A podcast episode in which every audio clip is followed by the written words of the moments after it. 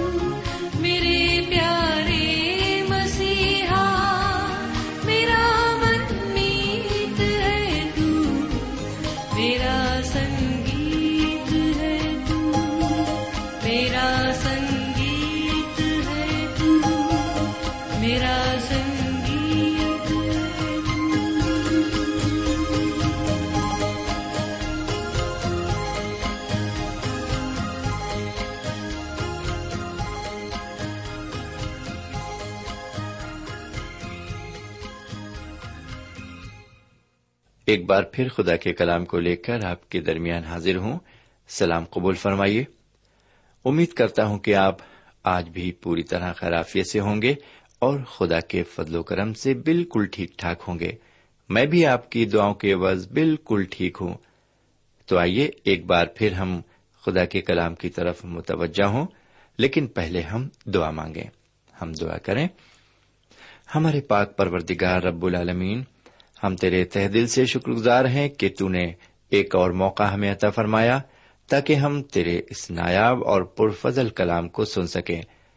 آج ہم جو کچھ مطالعہ کرتے ہیں وہ ہماری سمجھ میں آئے اور اس کے مطابق ہم اپنی زندگی کو ڈھال سکیں۔ یہ دعا ہم اپنے حضور کریم جناب سیدنا یسو مسیح کے وسیلے سے مانگتے ہیں۔ آمین۔ سامعین، آج ہم ایک نئے باب میں داخل ہوتے ہیں۔ پچھلے پروگرام میں ہم نے استشنا کی کتاب کے بارہویں اور تیرہویں باپ کا مطالعہ کیا تھا۔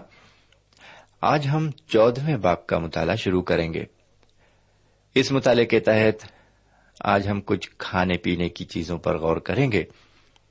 اس باب میں ہم دیکھیں گے کہ ہم کن کن جانوروں کا گوشت کھا سکتے ہیں اور کن کن جانوروں کا نہیں کھا سکتے۔ میرے بھائی، ویسے تو ہم احبار کی کتاب کے گیارہویں اور بارہویں باب میں کھانے پینے کے بارے میں بہت کچھ پڑھ چکے ہیں، لیکن اس باب میں ہم اپنی خوراک کے بارے میں کچھ باتیں اور تفصیل سے دیکھیں گے۔ احبار کی کتاب میں جو باتیں لکھی گئی ہیں، وہ چالیس سال پہلے اسرائیلیوں کو بتائی گئی تھی چالیس سال کا عرصہ کم نہیں ہوتا ہے۔ ہو سکتا ہے ان میں سے بہت سی باتیں اب بنی اسرائیل کو یاد بھی نہ ہو۔ اسی لیے ان باتوں کو پھر سے دوہرایا جا رہا ہے۔ تو لیجیے مزید معلومات کے لیے ہم بائب شریف کو کھولتے ہیں اور اس تشنا کی کتاب کے چودہویں باپ پر غور کرتے ہیں۔ سب سے پہلے ہم دو آیتوں کو دیکھیں گے۔ میرے بھائی، ان دو آیتوں میں ایک خاص فرقے کے بارے میں بتایا گیا ہے۔ ان لوگوں کو ہم آج کی زبان میں ٹرائبل اور آدیواسی کہہ سکتے ہیں۔ یہ لوگ بھی خدا کی پرستش نہیں کرتے تھے۔ ان کا اپنا ایک الگ دیوتا ہوتا تھا اور یہ اسی کی پوجا کیا کرتے تھے۔ یہ لوگ اپنی داڑھی، مونچھ اور سر کے بال نہیں کٹواتے تھے، لیکن اپنی بھویں ضرور منڈواتے تھے اور اپنا چہرہ کالے پیلے رنگوں سے رنگا کرتے تھے۔ اور کپڑے بہت مختصر پہنتے تھے اور اپنے سر پر دو سینگوں کا تاج رکھا کرتے تھے۔ میرے بھائی، یہ ساری باتیں ان کی تہذیب پر مشتمل نہیں تھیں، بلکہ یہ سارے ریتی رواج ان کے عبادت کے طریقوں پر مشتمل تھے۔ خدا و تعالی اپنے لوگوں کو آگاہ کرتا ہے کہ تم ان لوگوں کی مانند نہ بننا، تم ایک مقدس قوم ہو میں نے تمہیں ساری قوموں میں افضل ٹھہرایا ہے۔ اب ہم تھوڑا آگے بڑھیں اور اسرائیلیوں کی خوراک سے متعلق کچھ باتیں دیکھیں۔ ہم تیسری آیت سے اکیسویں آیت تک عبارت کی تشریح دیکھتے ہیں۔ میرے بھائی، ہم نے پچھلے دنوں احبار کی کتاب میں پڑھا تھا کہ کون سے جانور پاک ہیں اور کون سے جانور ناپاک۔ یعنی کون سے جانور کھائے جا سکتے ہیں اور کون سے جانور نہیں کھائے جا سکتے؟ اس وقت اسرائیلی پاک جانوروں کا ہی گوشت کھایا کیا کرتے تھے۔ سامعین، ایک بار یورپ میں تاؤن کی بیماری بڑی تیزی سے پھیل گئی تھی۔ اس بیماری نے اس وقت ہزاروں غیر یہودیوں کی جان لے لی تھی۔ لیکن یہودیوں پر اس کا اثر بالکل نہیں ہوا تھا۔ کیوں؟ کیونکہ ان کے کھانے پینے کے طریقے بالکل الگ تھے۔ وہ صاف ستھری اور پاک چیزیں ہی کھایا کرتے تھے۔ اس لیے ان پر اس بیماری کا اثر بالکل نہیں ہوا۔ لیکن آج کل تو انسان نہ جانے کیا کیا کھا رہا ہے۔ آج ہر انسان نئے طریقے کا کھانا پسند کرتا ہے۔ یہی وجہ ہے کہ آج طرح طرح کے نئے نئے طریقے ایجاد ہیں۔ میں اس وقت خاص کر گوشت کھانے سے متعلق بات چیت کر رہا ہوں۔ گوشت تو سب جانوروں کا ایک ہی جیسا ہوتا ہے، لیکن اس کے پکانے کے طریقے کچھ الگ ہیں۔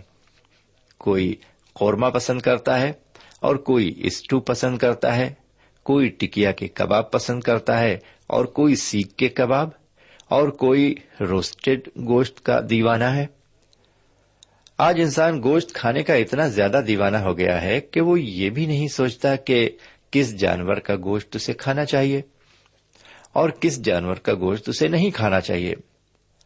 میرے پیارے بھائی بہن، اگر آپ گوشت کھانے کے شوقین ہیں تو ضرور کھائیے، لیکن کھاتے وقت پاک اور ناپاک، حرام اور حلال کی پہچان ضرور کر لیجیے کیونکہ پاک جانور کا گوشت ہی ہماری صحت کے لیے موزوں ہے۔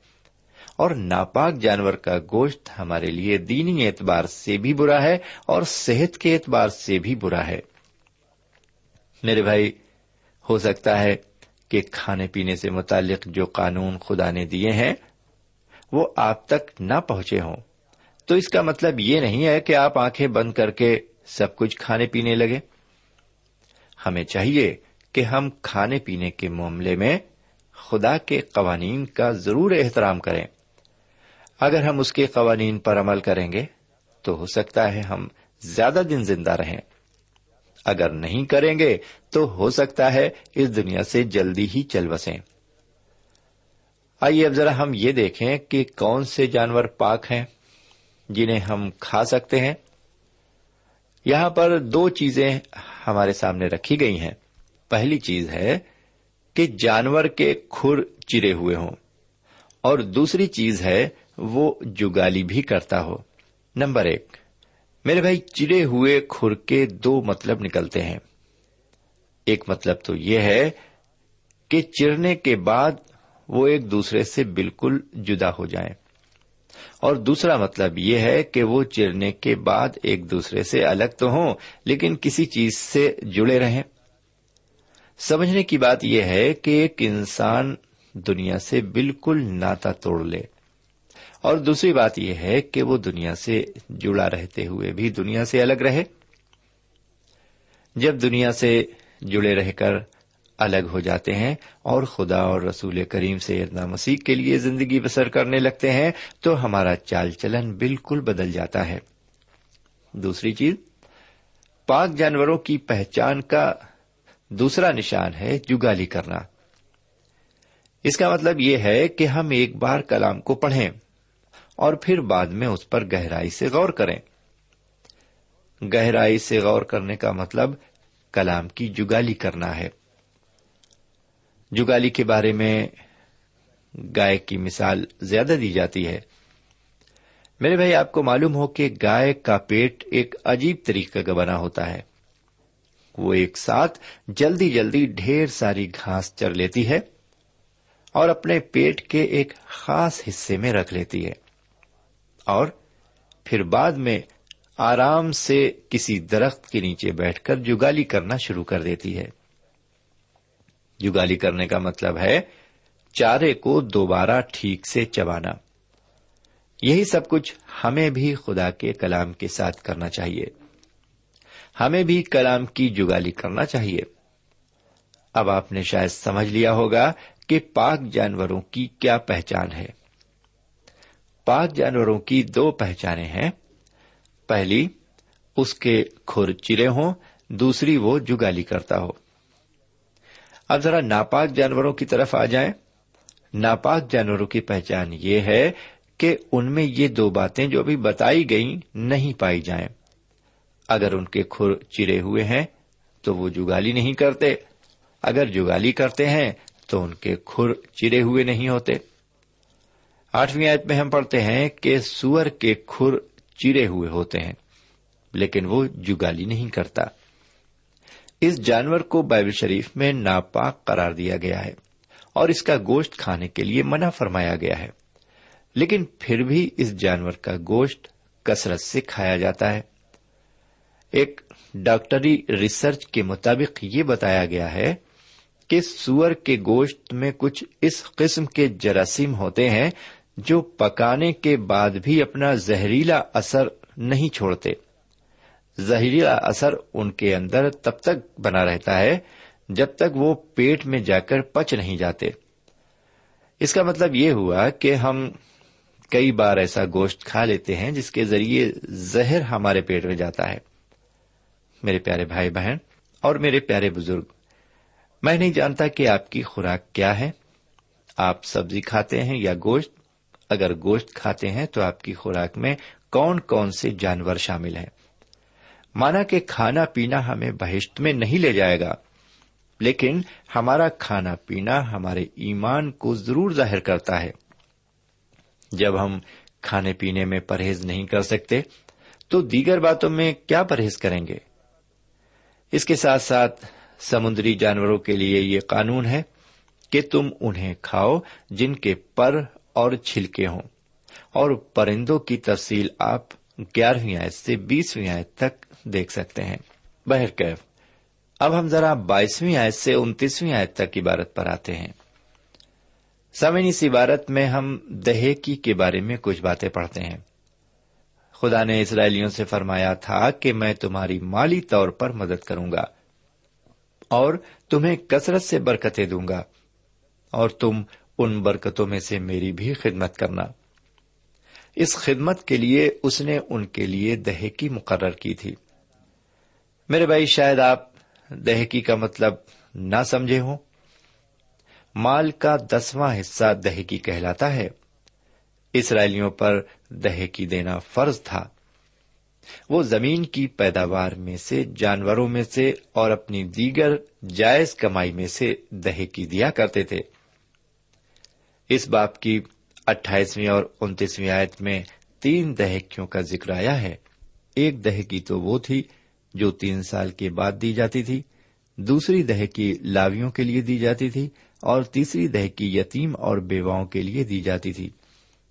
اس کا مطلب یہ ہوا کہ اسرائیلی اپنی آمدنی کا تیس فیصدی حصہ خدا کو دیتے تھے۔ وہ دس فیصد نہیں بلکہ تیس فیصد دیتے تھے۔ لیکن آج کی حالت کیا ہے؟ آج تیس فیصد تو درکنار رہا، لوگ دس فیصد بھی دینا نہیں چاہتے۔ دراصل وجہ یہ ہے کہ لوگ یہ سمجھتے ہی نہیں ہے کہ خدا نے انہیں کچھ دیا ہے۔ وہ تو یہ سوچتے ہیں کہ وہ خود اپنی کوشش سے پیدا ہو گئے ہیں، خود اپنی کوشش سے جوان ہو گئے ہیں اور خود اپنی کوشش سے کماتے ہیں۔ جب سب کچھ انہیں کی کوششوں سے ہے تو پھر وہ کیوں خدا کو دیں؟ میرے بھائی، اس معاملے میں آپ کا کیا خیال ہے؟ آپ اس معاملے میں کیا سوچتے ہیں؟ ذرا جواب دیجیے آپ کا کیا عمل ہے اس معاملے میں؟ اگر آپ اپنے اندر قائلیت محسوس کر رہے ہیں اور جواب دینے میں آپ کو کچھ پریشانی محسوس ہو رہی ہے، تو آج ہی سے اپنے آپ کو درست کر لیں۔ بہرکیف اب ہم آپ کی خدمت میں استشنا کی کتاب کے پندرہویں باپ کو رکھتے ہیں۔ اس باب میں ہم غریبوں اور کنگالوں کے بارے میں کچھ باتیں دیکھیں گے۔ آج کل ہم غریبوں اور کنگالوں کے بارے میں بہت کچھ سنا کرتے ہیں۔ میں اپنے بچپن سے غریبی ہٹاؤ کے نعرے سنتا چلا آ رہا ہوں۔ غریبی ہٹانے کے متعلق آج بھی طرح طرح کے پلان اور منصوبے تیار کیے جا رہے ہیں۔ لیکن غریبی سے متعلق ہر ایک پلان صرف کاغذ تک ہی محدود رہا ہے اور غریبی ہمیشہ اسی طرح قائم رہی ہے۔ پلان اور منصوبے تو بہت لمبے چوڑے بنا لیے جاتے ہیں، لیکن کامیاب ایک بھی نہیں ہو پاتے۔ سمے اگر دیکھا جائے تو خدا تعالی ہی ہے جو غریبی اور کنگالی کو دور کر سکتا ہے، کیونکہ اس کے پاس غریبی دور کرنے سے متعلق ایک ٹھوس پلان ہے۔ تو آئیے ذرا دیکھتے ہیں کہ وہ پلان کیا ہے۔ پہلی آیت میں لکھا ہوا ہے، ہر سات سال کے بعد تو چھٹکارا دیا کرنا۔ سامن اس آیت کے مطابق اسرائیلیوں کو یہ حکم تھا کہ ہر ساتواں سال ان کے لیے سبت کا سال ہو اور وہ اس سال اپنے لین دین میں چھوٹ دیا کریں۔ دوسری آیت میں لکھا ہوا ہے، اور چھٹکارا دینے کا طریقہ یہ ہو کہ اگر کسی نے اپنے پڑوسی کو کچھ قرض دیا ہو تو وہ اسے چھوڑ دے۔ اور اپنے پڑوسی سے یا بھائی سے اس کا مطالبہ نہ کرے، کیونکہ خداوند کے نام سے اس چھٹکارے کا اعلان ہوا ہے۔ میرے بھائی خداون تعالیٰ نے بنی اسرائیل کو پہلے ہی بتا دیا تھا کہ وہ اپنے کھیت چھ سال تک جوتے، لیکن ساتویں سال ان کو خالی رکھیں، ساتویں سال ان کی جتائی نہ ہو اور نہ ہی ان میں کوئی فصل بوئی جائے۔ اس دوسری آیت میں قرض کی چھوٹ کا بھی بیان کیا گیا ہے۔ اسرائیلیوں کو ایک یہ بھی حکم تھا کہ وہ اپنے بھائی یا اپنے پڑوسی کی زمین کو سات سال سے زیادہ عرصے تک گروی نہیں رکھ سکتے تھے۔ جب ساتواں سال آتا تھا، تو جو پیسہ قرض کے طور پر دیا گیا ہوتا تھا، وہ سب رد کر دیا جاتا تھا۔ اس عمل سے غریبوں کو کافی راحت ملتی تھی۔ ان کے قرض معاف کر کے انہیں بھی سماج میں غریبی سے اوپر اٹھنے کا موقع دیا جاتا تھا۔ لیکن آگے اس باپ کی تیسری آیت میں ہم پڑھتے ہیں کہ یہ قانون پردیسیوں کے لیے نہیں تھا۔ لیکن اگر قوم میں کوئی ایسا آدمی ہے جو قرضدار ہے، وہ ساتویں سال قرض سے ضرور چھوٹ جاتا تھا۔ اس طرح وہ قرضدار پھر سے قرض لے کر اپنا کاروبار آگے بڑھا سکتا تھا۔ میرے بھائی، خدا کے بنائے ان قوانین پر ہم چلیں تو ہمارے درمیان سے بھی غریبی ہمیشہ کے لیے دور ہو سکتی ہے۔ آگے اس باپ کی چوتھی آیت میں ہم پڑھتے ہیں، تیرے درمیان کوئی کنگال نہ رہے۔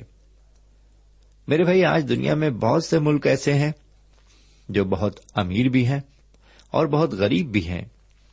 یورپ، ایشیا، افریقہ، آسٹریلیا اور جنوبی اور شمالی امریکہ سب جگہ پر ایسا ہی ہے، ان بر اعظموں کے کسی بھی ملک کو لے لیجیے اس ملک میں کچھ لوگ ایسے ہیں جو بے حد امیر ہیں اور کچھ لوگ ایسے ہیں جو بے حد غریب ہیں۔ آخر اتنا بڑا فرق کیوں ہے؟ یہ انسان کے گناہ کے سبب سے ہے۔ جی ہاں میرے بھائی، اس کی خاص وجہ انسان کا گناہ ہے۔ اگر انسان خدا کا کہنا مانتا تو اس کے درمیان اتنا بڑا فرق نہ ہوتا۔ اور دولت کا بٹوارا ہر انسان کے درمیان صحیح ڈھنگ سے ہوتا۔ میرے بھائی، اگر میں غلط کہہ رہا ہوں تو آپ خود گہرائی سے دنیا پر نظر ڈالیے۔ حقیقت خود بخود آپ پر آیا ہو جائے گی۔ جب آپ یہ دیکھیں گے کہ ایک انسان فائیو اسٹار ہوٹل میں بیٹھ کر ایک وقت میں ایک ہزار روپے کا کھانا کھا رہا ہے اور دوسرا انسان وہ ہے جو اسی کی بچی ہوئی جھوٹن ایک طرف ڈال دی گئی ہے، اسے کھا کر اپنا پیٹ بھر رہا ہے۔ جب آپ یہ دیکھیں گے کہ ایک انسان ایک عالیشان مکان میں رہتا ہے اور اس کے پاس ایش و عشرت کی ساری چیزیں مہیا ہیں، لیکن ایک دوسرا انسان ہے جس کے پاس کوئی گرستی نہیں ہے، یہاں تک کہ تن پر کپڑے بھی سلامت نہیں ہیں اور وہ اپنی راتیں سڑک کے کنارے کاٹتا ہے۔ اس سے متعلق بہت سی مثالیں میں آپ کے سامنے رکھ سکتا ہوں۔ لیکن کیا فائدہ؟ نہ آپ کچھ کر سکتے ہیں اور نہ میں کچھ کر سکتا ہوں، کیونکہ ہماری نیت اور ذہنیت بھی تو اچھی نہیں ہے۔ ہمیں معلوم ہو جائے کہ ہمارے خاندان میں کون ترقی کر رہا ہے، پھر دیکھیے کہ ہم کس طرح اس کے منہ کا نوالا تک چھیننے کے لیے تیار رہیں گے۔ جی ہاں اسی ذہنیت کے مالک ہیں ہم اور آپ۔ کسی کو پروان چڑھتا ہوا بہت کم دیکھ سکتے ہیں لیکن پھر بھی ہم باتیں بہت اونچی اونچی کرتے ہیں۔ ہم غریبوں کی مدد کے لیے طرح طرح کی اسکیمیں تیار کرتے ہیں۔ غریبی ہٹاؤ کے نعرے بلند کرتے ہیں اور غریبوں کی راحت کے لیے بہت سارا پیسہ بھی ادھر ادھر سے جمع کر لیتے ہیں۔ اور ہر وقت سوشلزم کی دہائی بھی دیا کرتے ہیں۔ لیکن دوسری طرف ہم انہی غریبوں کو قرض دے کر سود میں ان کا خون تک نچوڑ لیتے ہیں۔ اگر ان کا کوئی ہم سے کام پھنس جائے تو اس کے لیے بڑی بڑی رشوتیں طلب کر لیتے ہیں۔ میرے بھائی، یہ ہے ہمارا غریبی ہٹاؤ کا خوبصورت ڈھانچہ۔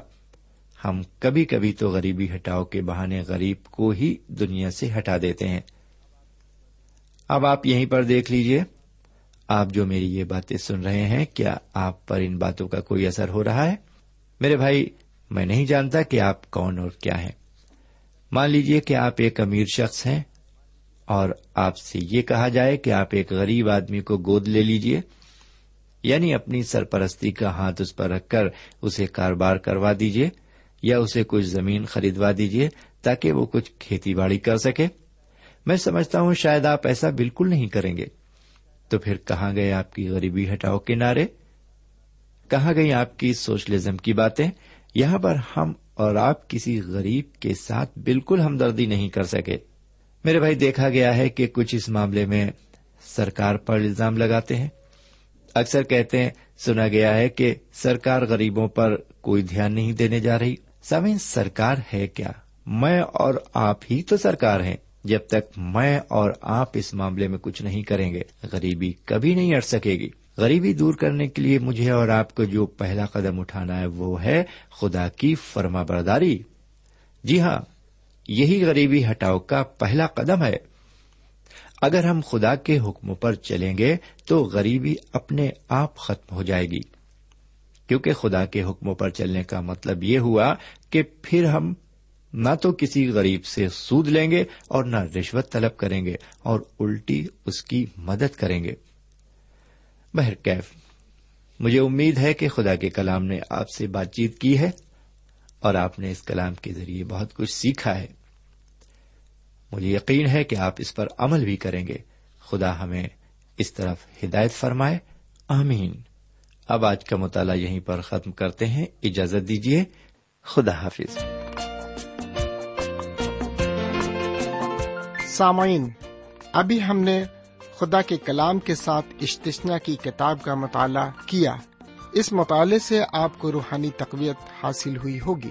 ہمیں امید ہے آپ اپنے تاثرات سے ہمیں ضرور نوازیں گے۔